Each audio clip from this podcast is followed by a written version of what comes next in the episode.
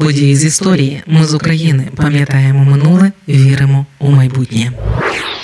Рівно рік тому, 12 квітня, новинні стрічки та соцмережі розірвало повідомлення про затримання Віктора Медведчука. Соцмережі переповнили меми із затриманим, який був вдягнутий в українську військову форму, був з розпатленим волоссям і безпорадно сидів на кріслі. Президент Зеленський відразу запропонував обміняти Медведчука на українців, які опинилися в російському полоні. У Кремлі відхилили пропозицію, але у вересні таки Медведчука поміняли, і це був найбільший обмін з 24 лютого. Москві віддали Медведчука і ще 55 російських полонених. А натомість в Україну повернулися 215 наших військових, і 108 з них це були бійці полку Азов. Затримання Медведчука тягне на цілий детективний серіал. Подробиці українські спецслужби повідомили вже згодом. Голова СБУ Іван Баканов тоді розповів, що російська ФСБ намагалася максимально замаскувати переправку Медведчука. Росіяни вкидали розповідали дезінформацію про те, що Медведчук давно за кордоном намагалися організувати липові маршрути для евакуації Медведчука і пустити СБУ хибним слідом. Навіть підготували псевдомедведчуків для відвернення уваги. Насправді, у момент затримання Віктора Медведчука під виглядом військового ЗСУ, нібито у супроводі колег, везли до українського кордону. Далі його човном планували переправити у Придністров'я, де на нього вже чекала евакуаційна група ФСБ. Вони мали доправити його в Москву. Затримали Віктора Медведчука під час виїзду з Київської області. Тоді ж взяли і особистого охоронця Медведчука. Він і розповів, що його господар переховувався у приватному будинку на території Києва зі своїм кухарем та охороною. При цьому за легендою цей будинок, нібито орендувала сім'я з Італії. До затримання Медведчук переховувався 48 днів.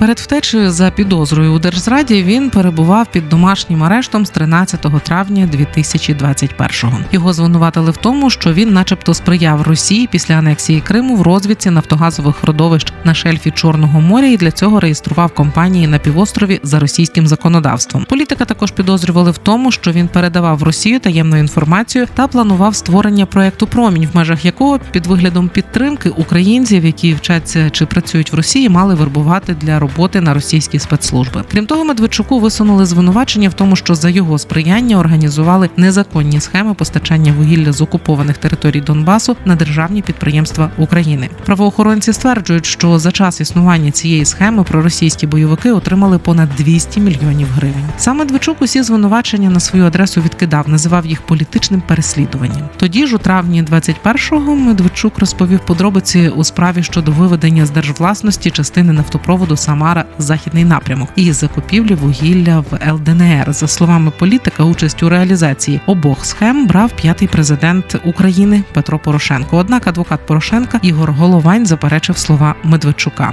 Але усе це сталося аж на сьомому році війни.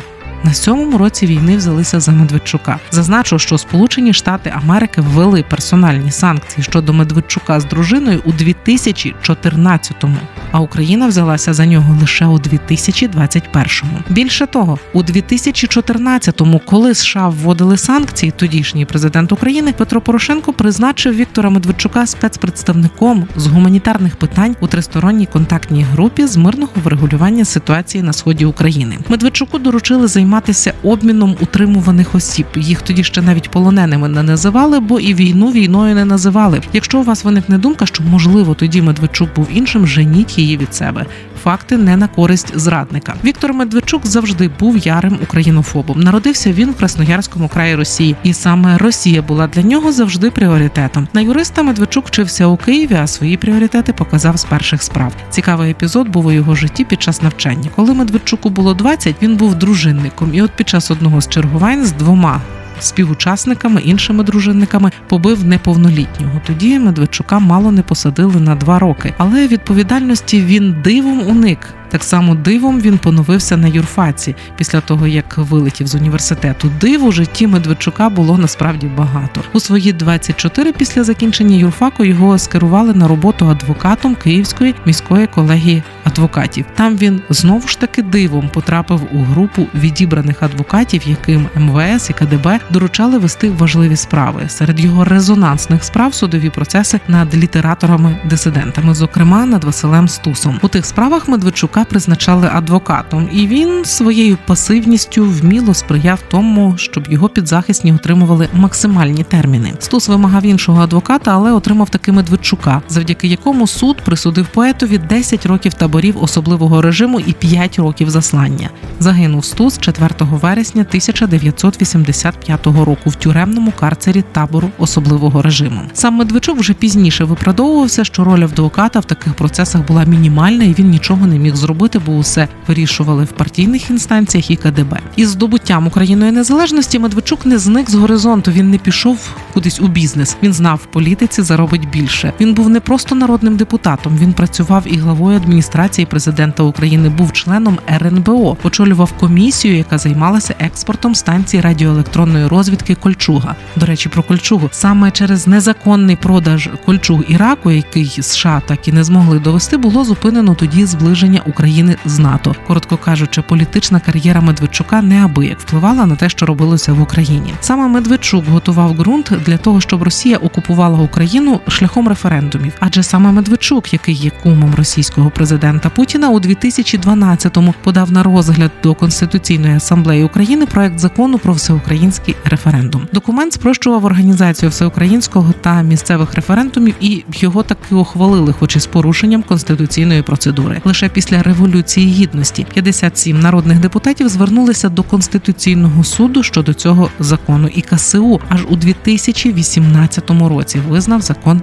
неконституційним. На щастя, щодо Медведчука, то він завжди був у тісному контакті з Путіним, і у 2020-му навіть їздив на особисту зустріч говорити про постачання з Росії антикоронавірусної російської вакцини Супутник той час, як вже тривала війна на Донбасі, не перший рік. У своїй партійності Медведчук був таким же послідовним, як і у симпатії до Путіна та Росії. Він завжди належав до партії, які дивилися в бік Москви. З перших днів війни з Росією Медведчук говорив, що потрібен широкий діалог між Києвом і Донбасом. При цьому він не згадував, що це Росія почала війну. Найгірше, що його слова мали вагу завдяки тому, що Порошенко ввів Медведчука у переговорну групу в мінську. Саме Медведчук домовився про запровадження так званого режиму припинення вогню, який росіяни постійно порушували. Нашим хлопцям інколи навіть не дозволяли відкривати вогонь у відповідь. По суті, оце припинення вогню просто перешкоджало звільняти території і оборонятися. Вже в час війни, у 2017-му Медведчук зустрічався з Путіним ще й в Криму. І от про що вони говорили там в Криму, невідомо. Попри все, Медведчука в Україні не чіпали аж до травня 2021 року. Саме тоді йому із його партнером Тарасом Козаком вручили підозру у державній зраді та присудили запобіжний захід у вигляді цілодобового домашнього арешту. Після повномасштабного вторгнення, 26 лютого 2022-го, поліція не застала Медведчука на місці домашнього арешту. Він втік. Затримали його, як я ще на початку сказала, 12 квітня 2022-го. Далі арештували, потім обміняли. Що зараз знову диво непотопний Медведчук знову в політиці. На щастя, не український, хоча копає він знову під нас. Після обміну він в Росії заявив про створення нового політичного руху. Новий проект, за словами самого Медведчука, має об'єднати мільйони людей. Цитую, які перебувають в Росії, тих, які перебувають частково в Україні, тих, які перебувають в Європі, і які не погоджуються з діями Зеленського. Політичний рух Медведчука, за його ж словами, хоче повалити режим Зеленського. Ми з України важливо знати історію і розповідати історії. Найважливіше, що ми повинні дати нашим дітям, це коріння і крила.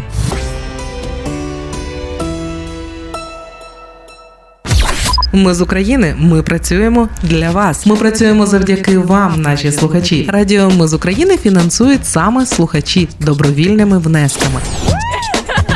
Кожен з них наш спонсор. Приєднуйся до наших спонсорів. Тепер допомогти Радіо Ми з України ще простіше. Заходь на сайт Радіо Ми з України, тисни кнопку Підтримай нас і обирай найзручніший спосіб підтримки.